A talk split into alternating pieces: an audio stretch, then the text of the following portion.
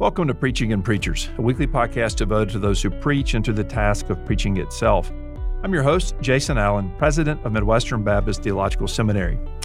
Today, I want to welcome Matt Merker to the podcast. Matt currently serves as the Director of Creative Resources and Training for Getty Music. Previously, he served on the pastoral staff and as an elder of Capitol Hill Baptist Church in Washington, D.C. Recently, Matt published his book, Corporate Worship, as a part of the Nine Marks Building Healthy Churches series through Crossway Publishers. Matt, welcome to Preaching and Preachers. Thanks, Dr. Allen. Great to be here.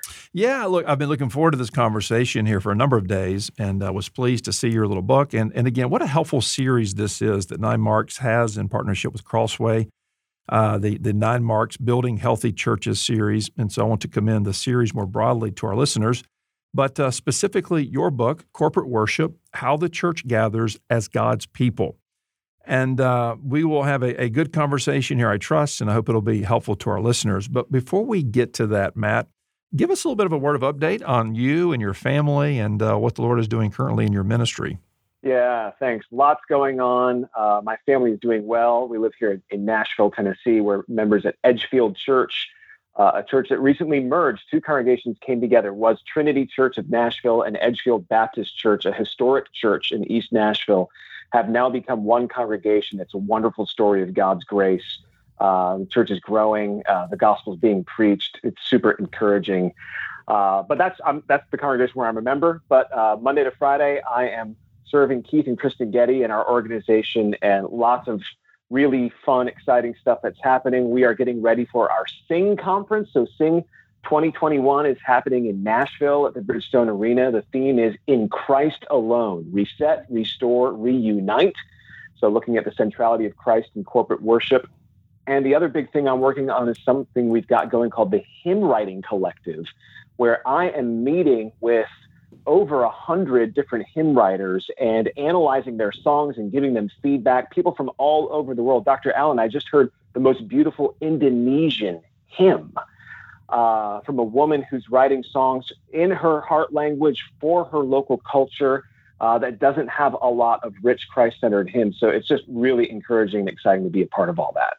Yeah, well, praise God for that. The Sing Conference has that been around for what, maybe five years now or more? That's right. This is year five. You got it exactly. It started in 2017.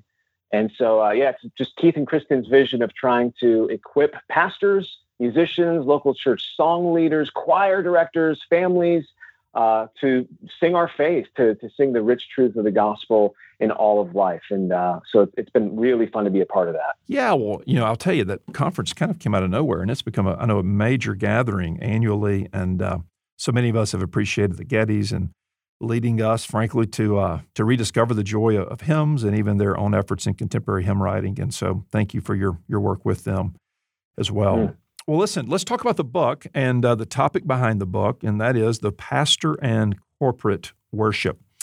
And look, uh, you know, uh, books don't come out of nowhere. Uh, usually, there's there's a concern and interest, um, some motivation that prompts an author to write a book. And so, I'm curious, what was your motivation yeah, my burden as I look out at churches that I visit and that I hear about, and I, I hear what happens on Sunday mornings is I think as evangelicals, we love the idea of individual worship, as we should. All of us are called to give our whole lives as a living sacrifice to God in view of his mercies. That's what Paul says in Romans 12 1. But I think sometimes uh, believers, when we approach the Lord's Day gathering on Sunday, we treat that as a kind of souped up individual worship on steroids. You know, we're all going to get together, but I'm going to offer God worship through this personal portal of praise. And it's going to be amped up because there's this wonderful music being played that I'm singing along to, and there's this wonderful talk or message being given that's inspiring me and instructing me in my faith. And we sometimes lose or forget the corporate dimension. But because we're part of God's people, because we're part of God's family, we gather as a family to edify one another. And what God does when He brings us all together is not just a number of individual Christians, 80 or 200 in a room praising him. There's something special and distinct about that corporate moment. So I'm, I guess I'm trying to put the congregational back into this idea of congregational worship and help us again treasure the distinct uniqueness of what it means to gather as a church. So c- clearly, that that's what inspired you or motivated you. And uh, man, I love even sensing the passion from your heart about these matters as you talk. I'm curious as you survey the the evangelical landscape more broadly. Uh, were there concerns out there you're seeing, or, or, or, needs out there you're seeing you feel like you needed to address? Yeah, I, I think um, so many times when we come to conversations or debates about the corporate worship gathering, I think it tends to center a lot on things that are important but not most important. So things like the style of the music. That's not unimportant, you know. Uh, I do think that you know we have a lot of freedom in the style of music that we use or the instruments that we use. I think I think there's some styles or uh, methods of instrumentation that are probably slightly more conducive to congregational singing than others. Uh, but I think we've elevated that, at least in past decades, to, to this huge debate. Um, and actually, uh, there, are, there are more important things uh, at stake. And when we start with what a local church is, uh, then a lot of those things fall into place. Uh, so, th- this idea of going to church mainly to kind of be inspired or to have my spiritual uh, tank filled up. Well, the thing is, there's an element of truth in that. I think we, we, we do go to church because God fills us and He meets us and He nourishes us and He encourages us. But if we understand that He's also bringing me to church to nourish and feed and serve and equip other hungry pilgrims along the way, ah, that it's not just about me, that can help us fight against some of the kind of consumerism and individualism that we sometimes see uh, when, when, approaching this subject. And of course, very often when we use the word worship and we hear it thrown about in local churches, people are just reducing that word uh, to one of music. And often it's one of, uh, of stylistic considerations or stylistic preferences. And uh, of course, we understand, and your, your book makes clear, worship is much, much more than that. Now, and I want to uh, want to tee you up here to say a word or two about about the who of worship, because so very often, again, we, we think about the what of worship, what are its components, yeah. and we'll touch on some of that today. But it's important to remember who worship is for, uh, who can worship. Unpack that for us. Yeah, well, worship is for God, and it originates in God. The, the triune God enables our worship. He equips our worship. Everyone is a worshiper. That God has made us in His image and so being a worshiper, uh, someone made and created to reflect his glory, that's part of what we are. Uh, the problem is that lost people worship the wrong things. We're, we're all idolaters in various ways unless God reaches into our hearts and, and replaces that heart of stone with a heart of flesh and turns us into a, a worshiper of the true king himself. Uh, and so uh, worship is only possible because God redeems us in Christ. He regenerates us by the Holy Spirit. Uh, and in that sense, worship starts with God, and God continues to enable our worship each week. We, we gather because he, he brings us together by His grace. He gives us the words to read in Scripture, and He gives us the message to preach. And when we sing songs, we're sing, we should be singing His truths, letting the word of Christ dwell on us richly, Colossians 3. Uh, so, in that sense, I always want to emphasize that worship starts with God. It's revelation from God, it is grace from God to us but it is also response. It is also us as his people offering up our lives to him. And particularly when the church meets, it's the local church assembly. It is uh, this group of Christians who have covenanted together in time and place, uh, particularly to be a people together, uh, to celebrate baptism and the Lord's Supper together, and to, to offer praise to God as an outpost of his kingdom. Um, so one of the crazy things about writing this book was I wrote it and turned in the manuscript, and then pretty much the very next week, the pandemic hit. so it's been this amazing reminder uh, that worship is an integral part, corporate worship is an integral part of who we are and what we're called to do as a church. I think the fact that we've been missing that has uh, hopefully helped a lot of believers realize how central it really is. Yeah, you, you got ahead of me a little bit to my next question. I was going to point out you know, the past year we've been in this pandemic. Uh, many churches went weeks or even months without meeting. Uh, other churches um, were able to meet sooner, but but still they've had this high degree of disruption over the past year. And I think through all of this is hopefully God's people have been awakened to uh, to what we're missing and a desire to be together and the premium we should place on actually gathering as the people of God. Yes. Now I know this is anecdotal and this is limited, but but to the uh, pastors who I talk to regularly, and I've been talking to really dozens throughout COVID, uh, many of them are reporting that as their churches have regathered, the people have come together, frankly, in greater number, uh, greater fervency, mm. a greater sense of commitment and devotion, and almost as though having that opportunity to gather and worship together taken away for a season, uh, perhaps it, it heightened their desire to actually be together after all. I'm curious what you're seeing, if anything, on that front, and how perhaps we should even think of of this uh, reality of the past year in light of of your book and its encouragements. Oh, great question. Uh, I'm so thankful for that report. Praise God. And I, am hearing much of the same. Uh, so, like you, I'm talking to pastors often, I'm talking to people who lead worship through song often. And what I hear from them is their churches are hungry to gather again, to, to be able to take the masks off uh, whenever, you know, that's safe for that church to do. And, and each church gets to decide. Uh, but to take the masks off and, and, sing without restraint, to be able to stand next to each other without social distancing, you know, they, the Bible says greet one another with a holy kiss. Now, of course, we need to uh, uh, apply that in a culturally appropriate way, but there is a physicality that that is real when we gather. Where we're supposed to take the bread and the cup. These these are physical tokens that, that Christ has given us. Uh, and it's the same thing about being together in the same place. So yes, I, I would echo what you've been hearing certainly, you know, when I read articles, when I have certain conversations, there's a concern that some people have gotten too comfortable in watching church streaming from home. Uh, you know, I think that's a legitimate concern. I think we need to teach people that if you're part of the body, if you're part of the family, then you come to the family meal, which is the corporate gathering. Uh, so I think we we who have responsibility in churches need to clearly communicate and teach that.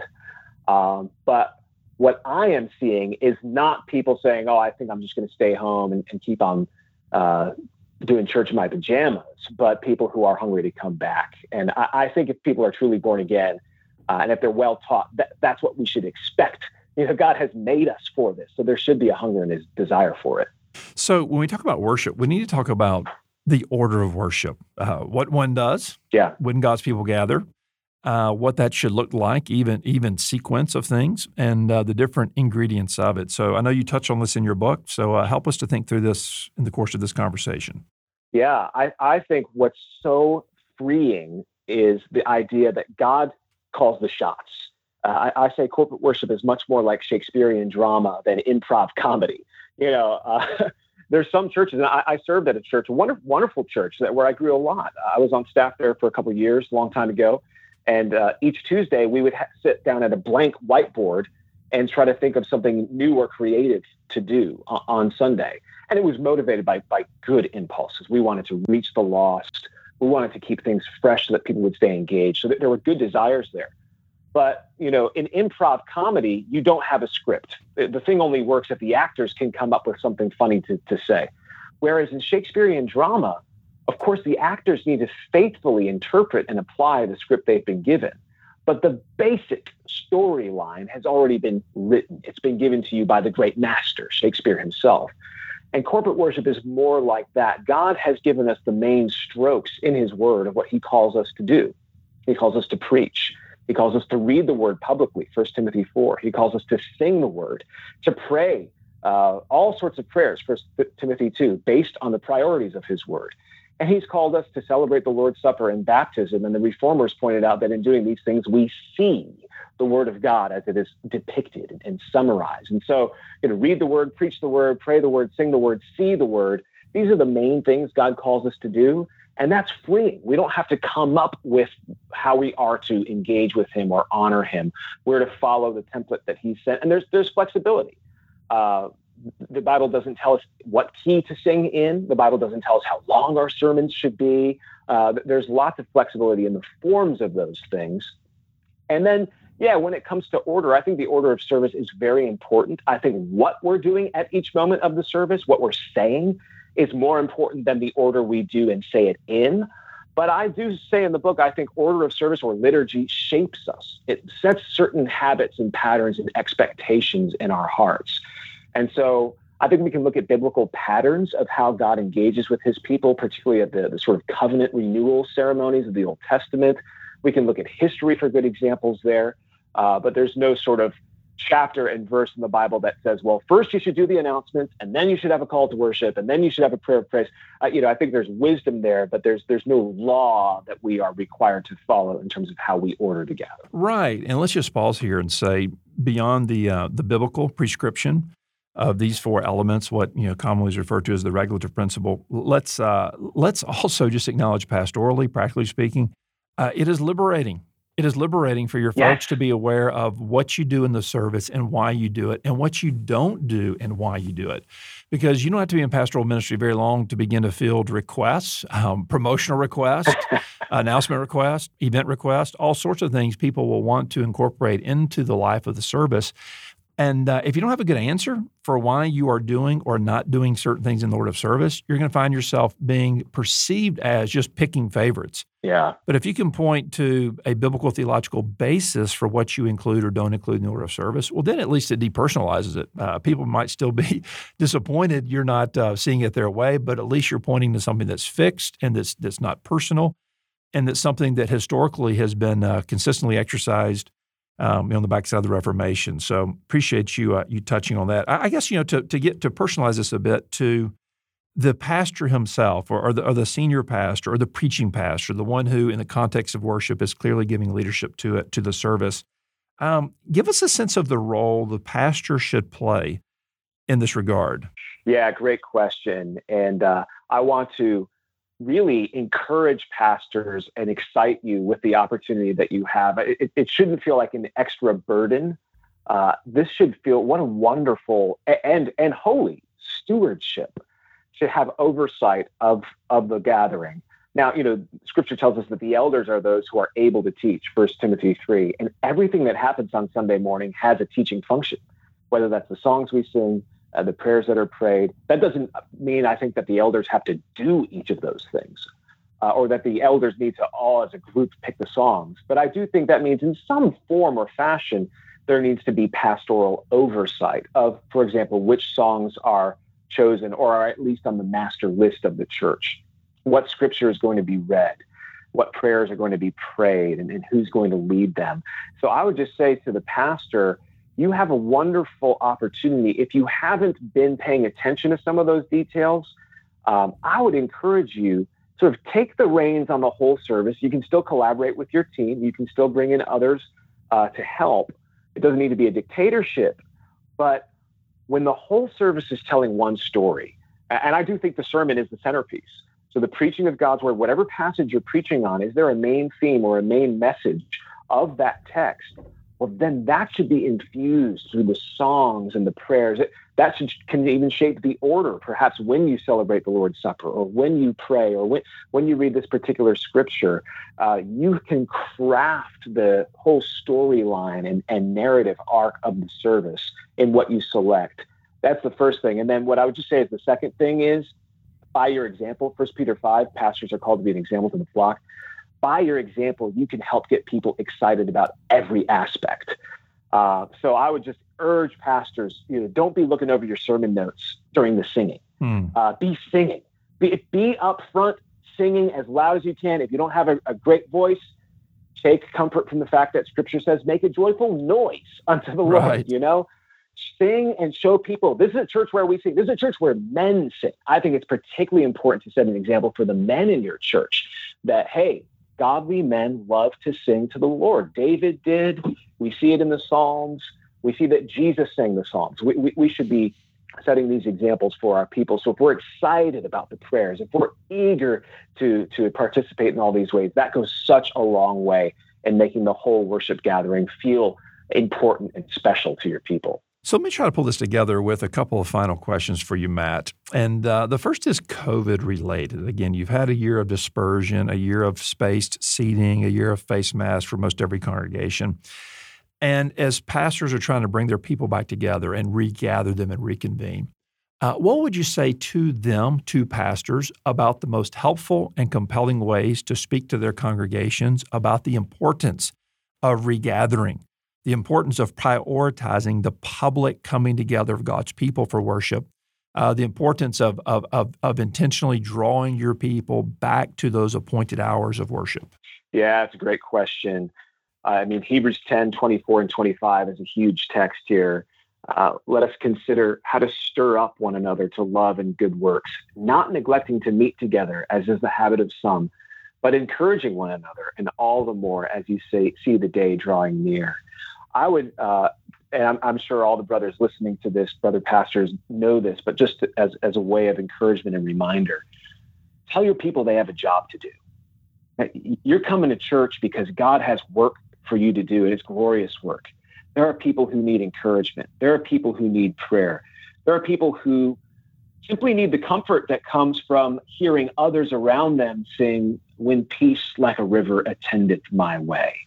Uh, they, they're going to get more out of that song as we sing It Is Well mm. with hmm. My Soul if they hear your voice reverberating through the room. If you don't turn up and sing, then that person's not going to get the same level of sort of surround sound congregational support and encouragement. Other people will need a hug. Other people will need a word of admonishment. Other uh, visitors may be there who don't know the Lord. And over coffee, you're going to get to share Christ with them.